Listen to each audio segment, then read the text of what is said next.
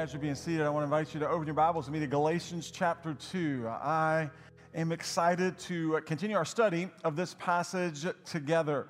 Uh, we know, as we left off at the beginning of chapter 2, that uh, Paul was an apostle of God sent by God to Jerusalem along with Barnabas and Titus, and they were to go to meet with the leaders of the church in Jerusalem because they were going to uh, settle finally, once and for all, the question of salvation for the Gentiles. The reason for this meeting was the Judaizers, these false brothers, had infiltrated the church in Antioch and other New Testament churches, and they were teaching and preaching that circumcision and obedience to the Old Testament law was necessary for the salvation of the Gentiles. They were preaching salvation is by faith in Jesus plus works.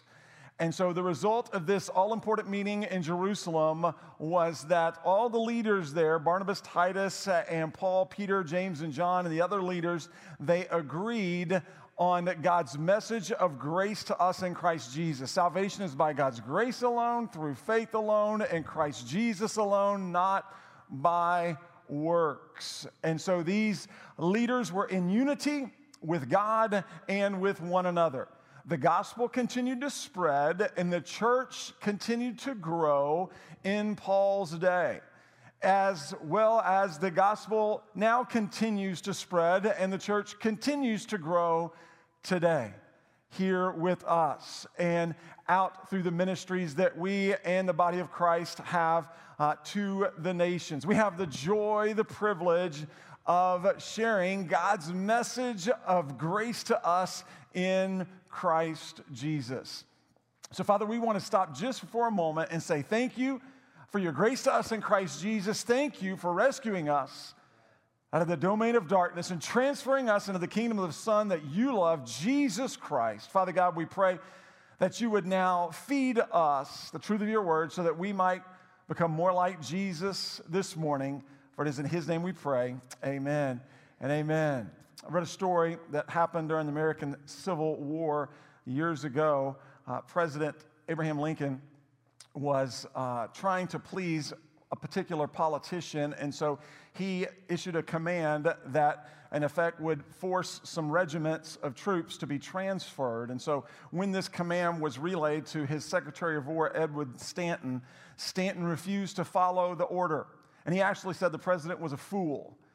Well, when the news got back to President Lincoln about what his Secretary of War Stanton had said to him, Lincoln said, If Stanton said that I'm a fool, then I probably am, for he is nearly always right.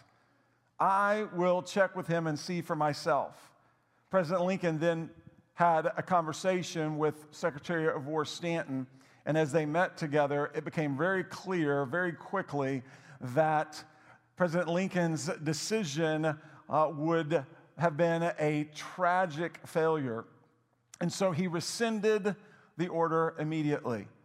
This conversation between President Lincoln and Secretary of War Stanton helped them and countless others. Conversations bless us and others. Conversations encourage us and others. Conversations help us and others to live and love God's way. God has emphasized the importance of conversations in his word to you and to me. All throughout his word, Old Testament, New Testament, we see the importance of conversations. Conversations promote communication. And communication is necessary for healthy relationships. There are many different types of communication that we engage in in our daily lives. There's many different types of communication that we see here in the testimony of God's word. This will not be an exhaustive list of all the types of communication, but I want to share just a few with you this morning. The first is coordination. Coordination is really the most basic level and necessary level of communication. Coordination is simply, hey, I'm going to go to the store. What do you need? I'm going to go pick up the store food from the store. Uh, what time do the kids have this party? What time is school? I'm going to be coming home from work at this time. Can you make sure you get the kids to practice, and I'll pick the kids up from practice? Coordination. We're just simply coordinating with one another about schedules. The challenge in this level is that we don't get stuck in the level of coordination only and just exist in that level. It's the most basic level of communication. Another form of communication is confession. We confess our sins to God, and we know that as we confess our sins to God, He is faithful and just to forgive us of our sins and cleanse us from all unrighteousness. We confess our sins to one another. It's vitally important that we confess to one another. Solomon said, The one who conceals their sins uh, will not prosper, but the one who confesses and renounces them will find mercy. Confession also uh, includes opening our hearts and minds up to God clearly and crying out to God in prayer, which He calls us to do, sharing with God what's on our hearts and minds, telling Him why we think the way we think, and crying out to Him. But it also, confession also includes communicating with one another. Going to that next level of communication and sharing with one another what's on our hearts, what's on our minds, what are we thinking, what are we feeling, what God's doing in our lives as we confess to one another all that God is doing. A third level is conciliation. Conciliation is the art of keeping peace with another person or groups of people. As Paul told us, if possible, as far as it depends on you, live at peace with everyone. Conciliators resolve conflict, they restore peace, they seek to bring agreement and healing and understanding uh, to broken relationships. They seek to bring unity to broken relationships. We see this at work uh, in uh, the church of Philippi, where uh, Paul wrote to the leaders of Philippi, and, they, and he said, Hey, listen, you leaders, you members of the church in Philippi, you need to help Euodia and Syntyche to agree in the Lord. Be conciliators. Get them to agree in the Lord. Bring healing to that conflict, unity to that conflict. And in that passage, in that instruction, we also see the truth in God's word that we are never to compromise God's word for the cause of peace. Said agree in the Lord. And so we always hold on to the truth of God's word. That's the base uh, for our lives. A fourth type of conversation is confrontation. Uh, this is probably one, if not the most challenging forms of communication. It's vitally important, but it's often ignored and misused. We are to speak God's truth in love to one another in person, face to face. The in love part is the key because confrontation is generally needed when someone has said or done something wrong. Confrontation is generally needed when someone has said or done something that has hurt or offended someone. And so we're going to get to it later in our study of Galatians, but Paul later told us that if a brother or sister is caught in a sin, trapped in a sin, we are to go to them and to confront them and we're to help restore them to the Lord, but we're to do it with a gentle spirit.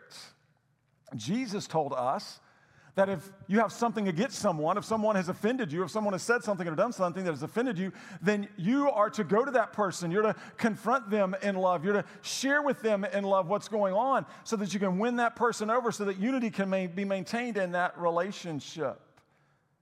The goal for all types of communication is connection. That's the goal is connection. We want to make sure that we connect with God, crying out to God, pouring our hearts out to God so that we can connect with God. Why? So that we can grow in our relationship with God and reap the blessings that come to us from our relationship with God. We want to connect with God at a deep, personal level, but we also want to connect with one another. We want to connect with one another at a deep, personal level so that we can grow in our relationships with one another and so that we can reap the blessings that God wants to pour into us through our relationships with one another. In our passage this morning, Paul wrote about a confrontation he had with Peter. So we're going to focus on number four confrontation this morning that he had with Peter. Galatians chapter 2, in verse 11. Paul wrote these words But when Cephas, Cephas is named for Peter, when when Peter came to Antioch, I opposed him to his face because he stood condemned. Paul understood the importance of conversations. As you know, based on your knowledge of Paul, Paul was not afraid to have conversations with anyone for any reason, at any place, at any time. He was ready for conversations, whatever form. And we see this as evidenced by his confrontation here with Peter. So let's look at verse 11. But when Peter came to Antioch, so remember what's happened as we transition out of verses 1 through 10, the meeting in Jerusalem, Jerusalem Council, all the leaders decided salvation is by God's grace alone, through faith alone, in Christ Jesus alone. So after that meeting ended, in between verse 10 and verse 11, what happened was after that meeting ended, Paul and Barnabas and Titus, they left Jerusalem and they went back to Antioch, to the church in Antioch, because that's the church they came from to the meeting. They went back to the church in Antioch and they gathered the church together, and the Jewish Christians and the Gentile Christians who were together there in Antioch, they sat down with them. They said, Hey, listen, here's the decision that we have for you. And the decision is salvation is by God's grace alone, through faith alone, in Christ Jesus alone. And they shared with these believers that you guys are free in Jesus to live for Jesus and to love like Jesus. And the scripture says they all rejoiced. They were rejoicing with one another. They were praising God together. Great things were happening in Antioch. And so they were on fire for the Lord. But when Peter came to Antioch, at a point in time after this meeting, after Paul, Barnabas, and Titus had gone back to Antioch, here comes Peter. Peter comes to Antioch. But when Peter came to Antioch, I opposed him to his face. Opposed means to stand against, it means to set against someone. It is actually a military term that is used as a, an army is standing in battle formation opposed to their enemy. In today's lingo, Paul is saying this I called Peter on the carpet. I got in Peter's face. When he came to Antioch, I got in Peter's grill. Now, this is vitally important because you, as I'm sure you understand, who we're talking about here. This is Paul versus Peter. If there was a heavyweight fight in this day, this is it. Paul, the one entrusted by God to take the gospel to the Gentiles. Peter, the one entrusted by God to take the gospel to the Jews. Peter, who Paul just a few verses before called one of the pillars of the church. Paul comes right up to him. He opposes him, he confronts him in person, face to face. He said, I opposed him to his face because he stood condemned. Condemn means to know something against someone, to find fault or to blame. Why did Paul go and stand in front of Peter face to face? Because Peter was condemned. Peter's actions were wrong. His actions were not in line with the truth of God's word. When Paul used condemned, he's not saying that Peter had lost his salvation. He's saying Peter was living in sin. So he opposed him, confronted him, got in his face. Continue to verse 12. For he regularly ate with the Gentiles before certain men came from James. However, when they came, he withdrew and separated himself because he feared those from the circumcision party. In God's word, there are times when we don't know what the reason is for what's going on. Sometimes, especially when there's a problem between folks or when there's a conflict between folks, God may not tell us the reason why the conflicts happen. He just lets us know there's a conflict. For example, Euodia and Syntyche, the two ladies in the church in Philippi, we know they were in conflict. We know the conflict was creating disunity in the church. We know the conflict was splitting the, splitting the church in Philippi wide open. We have no idea what the conflict was about. In this particular case, Paul makes it real clear what the conflict is about. We don't have to ask questions. We know what's going on. We know why there's conflict. We know, we're getting ready to learn why Paul got in Peter's face. And he said, For he regularly ate with the Gentiles. That he is Peter. And so when Peter came to Antioch, what happened was he came to the church in Antioch. God was at work in the church in Antioch. Peter sat down and he started enjoying meals with the Gentile Christians. Peter, a Jew, was enjoying meals with the Gentile Christians. Jews and Gentiles were one together in Christ Jesus. They were having fellowship meals at the church in Antioch. So Peter sat down, man, he was having a good time. They were eating, sharing, fellowshipping. They were enjoying this fellowship with one another. It was awesome. Great things were happening. He was going into their homes and they were having big meals together. Things were working well. Quick background that will help provide more of the picture of what's going on here that will help us to understand Peter's actions. Real quick background, we'll take a time out just for a few moments. Hang with me.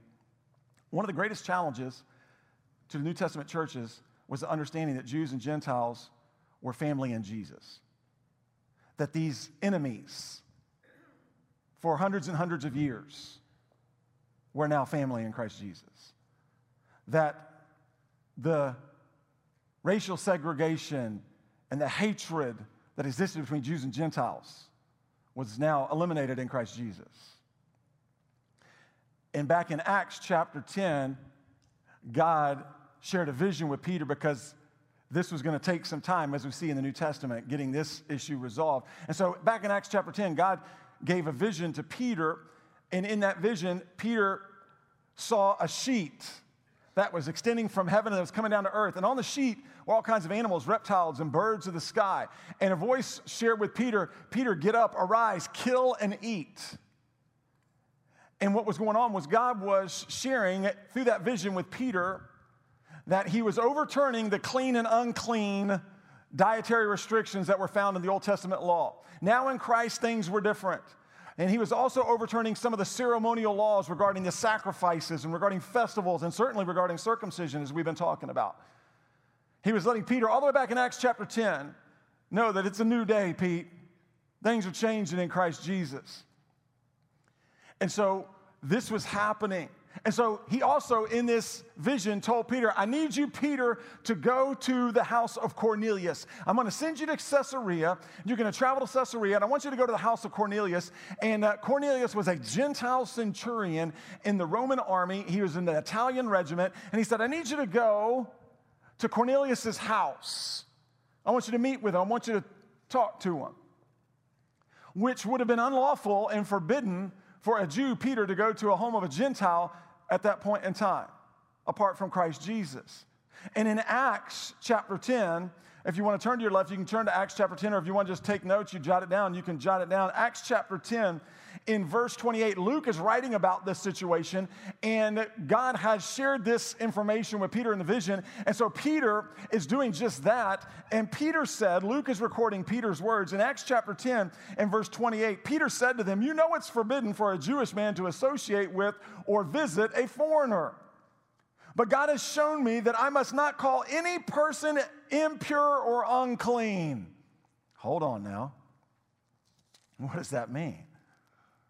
Well, that means Peter understood Paul uh, understood God's vision.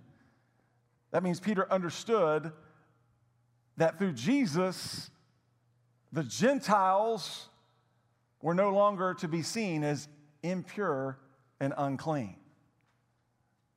Now, there's a series in that statement. He understood. He went to Cornelius and he told him, Hey, listen, apart from Jesus, I wouldn't be allowed to be in your house because I would have thought you were unclean. I would have thought you were impure.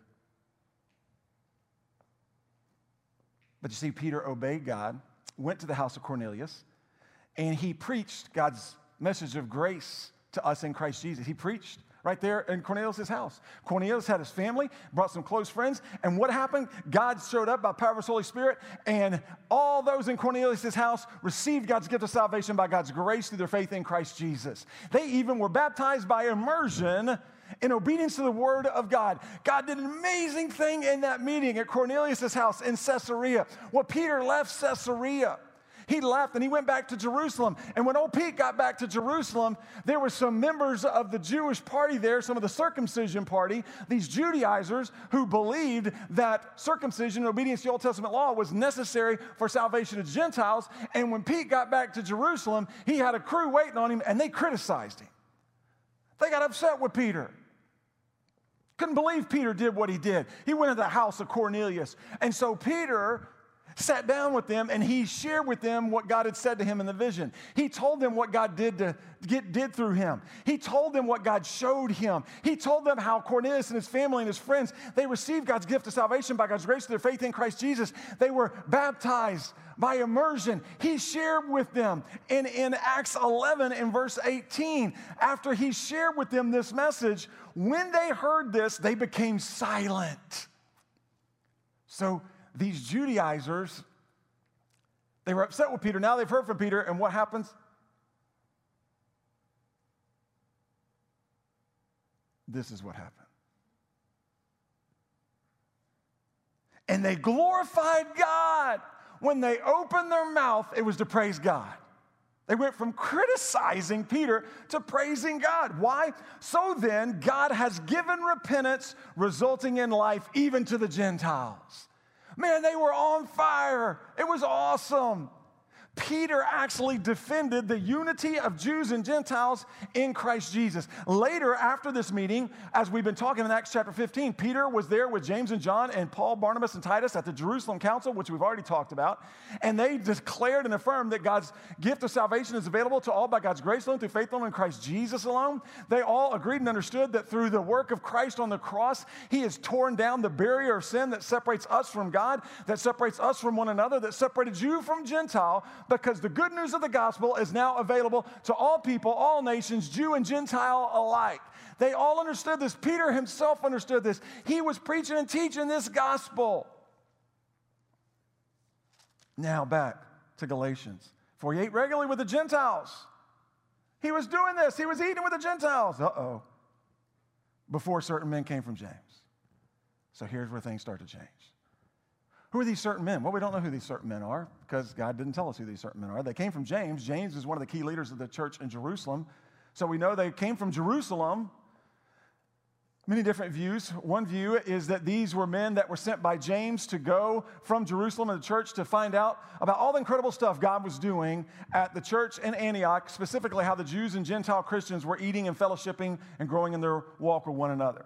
A second view is that uh, these men were sent by James to the church in Antioch because James wanted to make sure that the Jewish Christians abided by the Old Testament dietary laws uh, without understanding and realizing completely that by requiring the Jewish Christians to abide by the dietary laws, that would have created disunity because the Gentiles didn't follow the Old Testament dietary laws of the Jews, and that would have meant those fellowship meals would have stopped. A third and most likely view is that these were members of the circumcision party. These were some of the Judaizers, the false brothers, who had come from Jerusalem and they came to the church in Antioch just as they had tried before. And they came to the church in Antioch because though their first attempt failed to get salvation added, uh, to, to get circumcision out of the salvation for the Gentiles, now they came back to Antioch and they tried to enforce the Jewish Christians to abide by the Old Testament uh, dietary rules and restrictions. And that way, it would force the Jewish Christians to eat with the Jewish Christians and the Gentile Christians to eat with the Gentile Christians. In essence, what it would do is it would separate the unity in the church, it would destroy those fellowship meals, and we would see disunity rather than unity. Because you see, these Judaizers, these false brothers, they were legalists. They were continuing to believe that salvation was by faith in Jesus plus works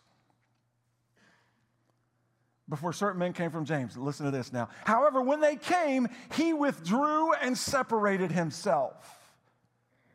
He is Peter. However, when they came, he withdrew and separated himself. Withdrew literally means to pull back, to retreat, to separate oneself. It's in the imperfect tense, which means this was a slow separating and pulling back.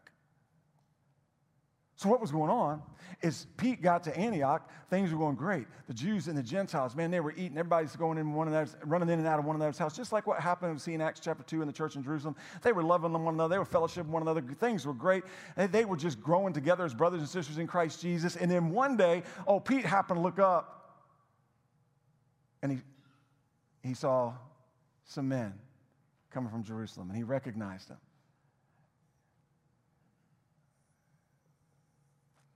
So he slowly, slowly started to back away from the table, from the meal. Just ever so slowly pulling away.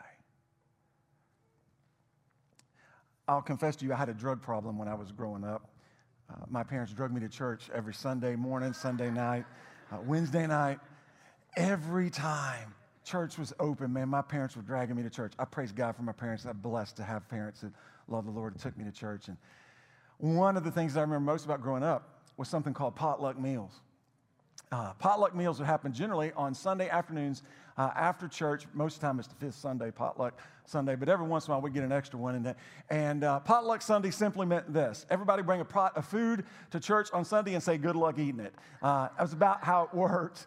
Uh, and what would happen to those potluck meals is after church, man, everybody come around, they'd get around the table, and they'd be, just these tables would be lined up with all these pots of food, and we'd go through the lines and you'd fill your plate up. And then everybody would just pile in at tables, and kids would be eating with kids, and parents with parents, and the kids would finish and be running around. Everybody's fellowshipping and sharing. Man, we'd stay after church for an hour, two hours, just fellowshipping one another after the service, eating food, enjoying the friendship of one another. This was going on in Antioch. This is exactly what was going on in Antioch. Until certain men came from Jerusalem. And Peter backed up. He started to back away. However, when they came, he withdrew and separated himself. Why? Because he feared those from the circumcision party. Why did he do it? Because he feared those from the circumcision party. Who were the circumcision? Who's the circumcision party? Again, those are the Judaizers, those false brothers that first tried to add circumcision, obedience to the Old Testament law for the salvation of Gentiles, which got defeated. Now they were coming because they wanted to enforce obedience to the Old Testament law to the Gentile or to the Jewish Christians. He knew who they were. He knew what they were about. And when Peter saw him coming, what went through his mind was I'm more concerned about what those men are going to think about me and say about me as they see me sitting here with these Gentile Christians. So let me get up. Let me get up and let me, let me just, I'm going to stay away. He pulled back. He stopped going to their homes stopped having those meals with Gentile Christians. And he just kind of started getting over here with the Jewish Christians, staying with them. Feared is in the present tense, which means this was a constant fear that was running through his mind as these men were there in Antioch. Now, I want you to notice the difference between Peter and Paul at this point. Peter backed down because of these men, Paul stood up against these men. Peter showed cowardice, Paul showed courage. Peter was walking by fear, Paul was walking by faith. Peter compromised his faith, Paul continued in his faith. Peter put his eyes on people, Paul kept his eyes on God. Peter wanted to please people, Paul wanted to please God. This was clearly not one of Peter's finest moments, not one of his best moments in ministry. Again, what I love about the Word of God is it's honest. God's Word is very honest with us. Shares the, the positive aspects of what these men and women did, but God also shares with us the, the negative aspects about what these men and women did in the Scriptures to encourage us to continue to trust in Him because He's great, not us, not them. He's great. And so we see this is happening. Then, as if it can't get worse, look what happens in verse 13. Then the rest of the Jews joined his hypocrisy so that even Barnabas was led astray by their hypocrisy. Look at this now. Then the rest of the Jews joined his hypocrisy, Peter's hypocrisy. Peter was being a hypocrite. That's what he was being. He was being a hypocrite. Hypocrisy means to put on a mask, to play a part, to act. It means to say one thing and do another. What is he talking about here? About Peter's hypocrisy. Peter believed and defended that salvation was by God's grace alone, through faith alone, in Christ Jesus alone. Peter knew and understood that Jews and Gentiles alike were brothers and sisters in Christ Jesus.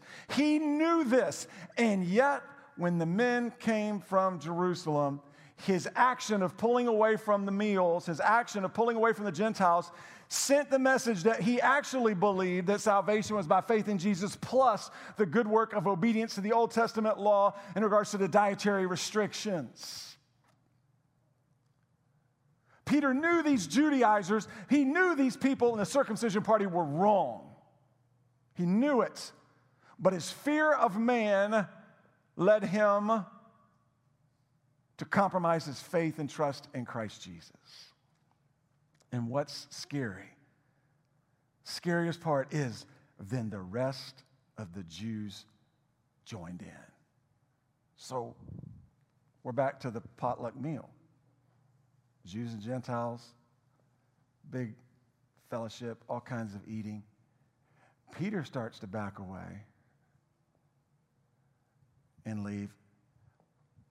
Then the other Jewish Christians that were in the group that were having the meal, hey,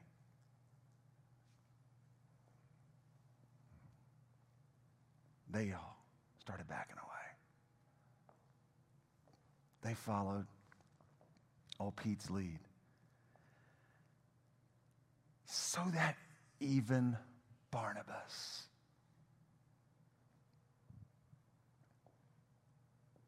that had to hit Paul.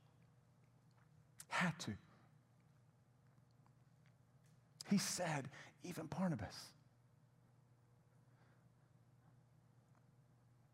was led astray by the hypocrisy. Barnabas.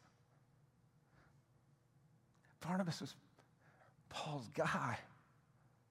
Barnabas was the one who convinced Peter and James to talk with Paul in the first place when he went to the first 15 day meeting in Jerusalem.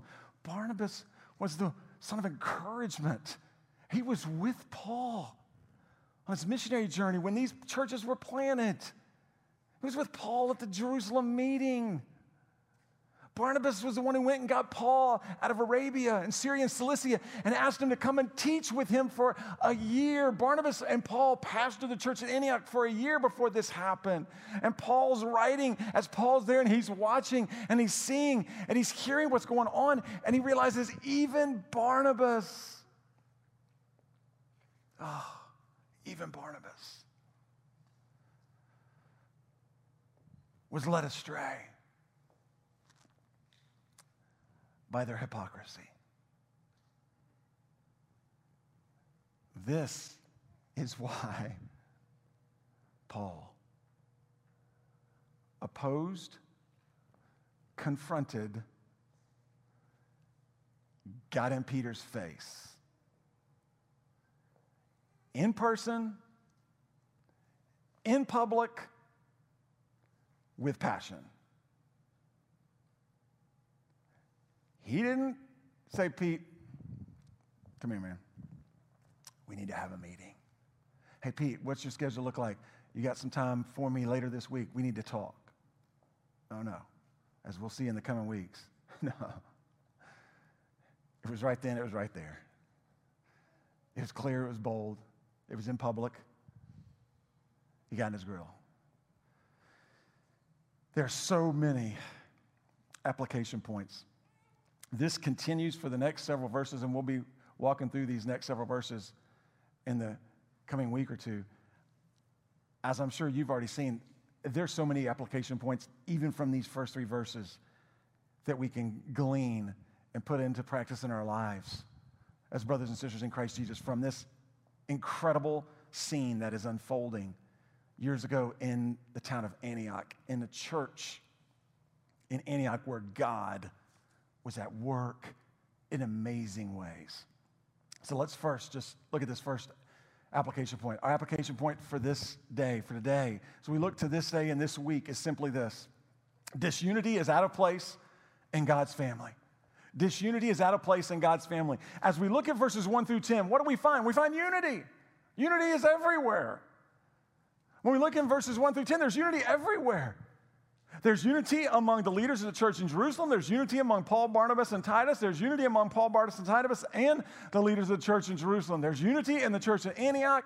The unity is being displayed by these Jews and Gentile believers eating fellowship meals with one another, having a great time together. They're in one another's homes. This would have been unlawful. As Luke shared in Acts chapter 10, man, this would have been just days, months, years earlier. Man, this would have been unlawful. This would have been unthinkable. This would have been forbidden. There's no way a Jew would have gone into a home home of a Gentile and vice versa. No chance this was happening. But through Christ on the cross of Calvary, now we see this was happening. Antioch's church was growing. God was at work. He had Barnabas and Paul there pastoring the church. Peter had come. I mean, you talk about, you had the leaders of all the leaders. They were there. Man, these believers enjoyed their unity. These believers defended their unity. These believers loved their unity. These believers rejoiced in their unity. These believers in Antioch taught about unity in Jesus.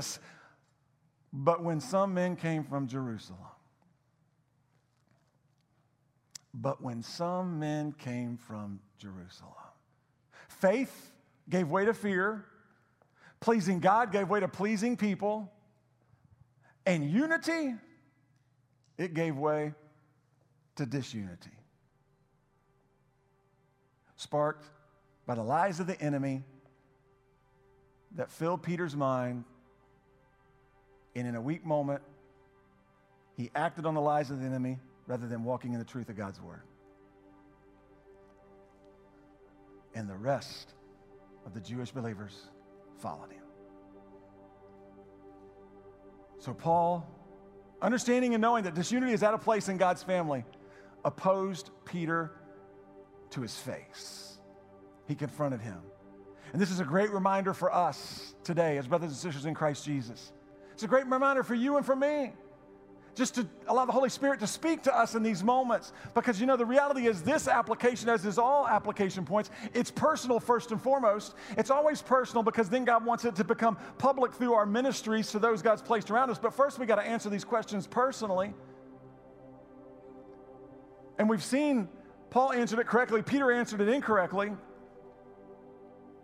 But we know this is a great word, a great reminder for us today. Disunity hurts our brothers and sisters in Christ Jesus. When you look at what's going on here, what I see is obviously disunity is disobedience to God, and we know that that, that breaks that fellowship with God. But we see as well disunity hurts the body of Christ. It hurts these brothers and sisters in Christ Jesus. Disunity today hurts us hurts the body of Christ, hurts brothers and sisters in Christ Jesus.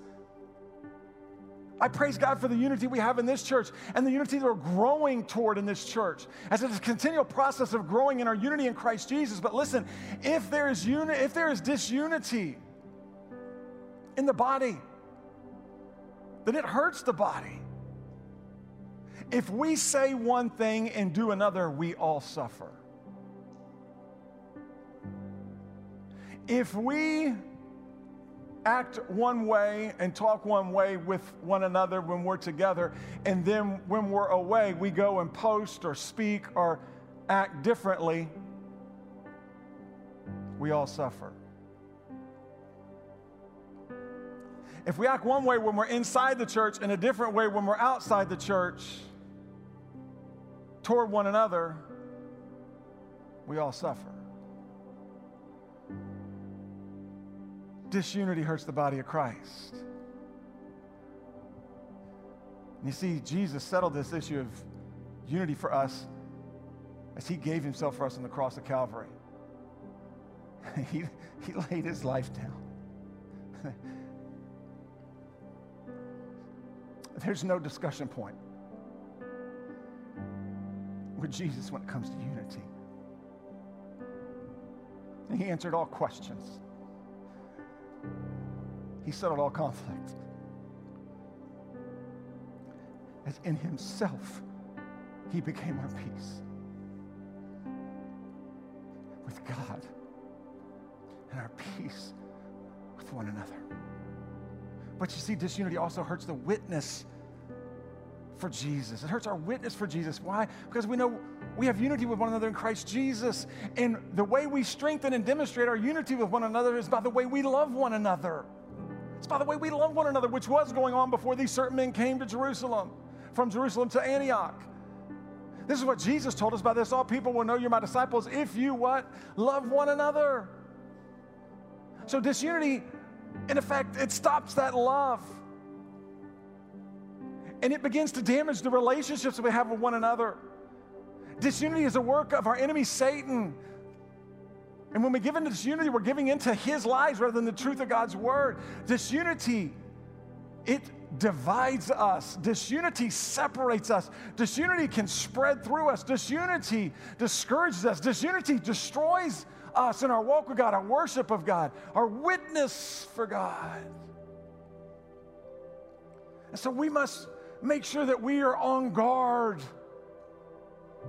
in our day to day lives so that this disunity that we see here never is allowed to creep in to our lives, and it's never allowed to creep into our families, and it's never allowed to creep in our church family. You see, if we want to enjoy our unity in Jesus, here's the solution, here's the answer. We must maintain our unity with Jesus. If we want to maintain our unity in Jesus, we individually got to maintain our unity with Jesus. Listen, that's why we know that Jesus said, Love the Lord your God with all your heart, soul, mind, and strength. He's got to be number one because as we love God with all that we've got, as we love God day after day after day, as we grow in our love for God, He's the one who fills us with the ability to love our neighbors as ourselves. So Jesus said, I am the vine and you are the branches. The one who remains in me and I in him will bear much fruit. But apart from me, you can do nothing. Apart from Christ Jesus, we can do nothing of spiritual significance. And so we understand and realize that this unity is first and foremost a us, a me, I. I must maintain my unity with Christ Jesus day after day after day, growing in my trust and faith in Him. As Jesus leads, I follow. As Jesus leads us, we follow humbly in obedience to Him, and then He fills us with the power to live His way and to love His way. He fills us with the power to say no to the temptations of our enemy because this is how good our this is how amazingly great our God is. God has placed His Holy Spirit in us at the moment of our salvation. The Holy Spirit empowers us to live and love God's way. But guess what? The Holy Spirit, what a name for the Holy Spirit is. God places Holy Spirit. The Holy Spirit's name is the Holy Spirit of what? Truth. Truth. Why did He give us the Holy Spirit of truth? Because our enemy is the father of lies. That's why. And so when He bombards our minds with His lies, we got the Holy Spirit of truth living within us. And as we are maintaining that unity we have with the Lord and our time with Him and our walk with Him, the Holy Spirit of truth speaks to us and He identifies those lies that come into our minds. And He helps us with the power to resist those lies so that we can walk in obedience to the truth of the Word of God. We can live in unity with God and one another in Christ Jesus. So if, if there is an element of disunity in your relationship with God, again, this is personal. If there is any element of disunity in your relationship with God, the sin that you're holding on to more dearly, you've not yet surrendered to God. If there's a break in your fellowship with God, then it's time for you, for me to have a conversation with God, to confess our sins to God, so that we can be forgiven by God and have that unity with God restored once again so that we can continue growing in our relationship with God and walking in obedience to the truth of His Word. And then, secondly, if there is any threat of disunity in your relationships with someone else, friend, family member, someone else, if there's a, a break in your fellowship with somebody else, either by way of something they said or did to you, or, or maybe a misunderstanding that's gotten out of control or whatever the case may be, it's time for you to have a conversation with that individual. Communicate with them, to share with them in love.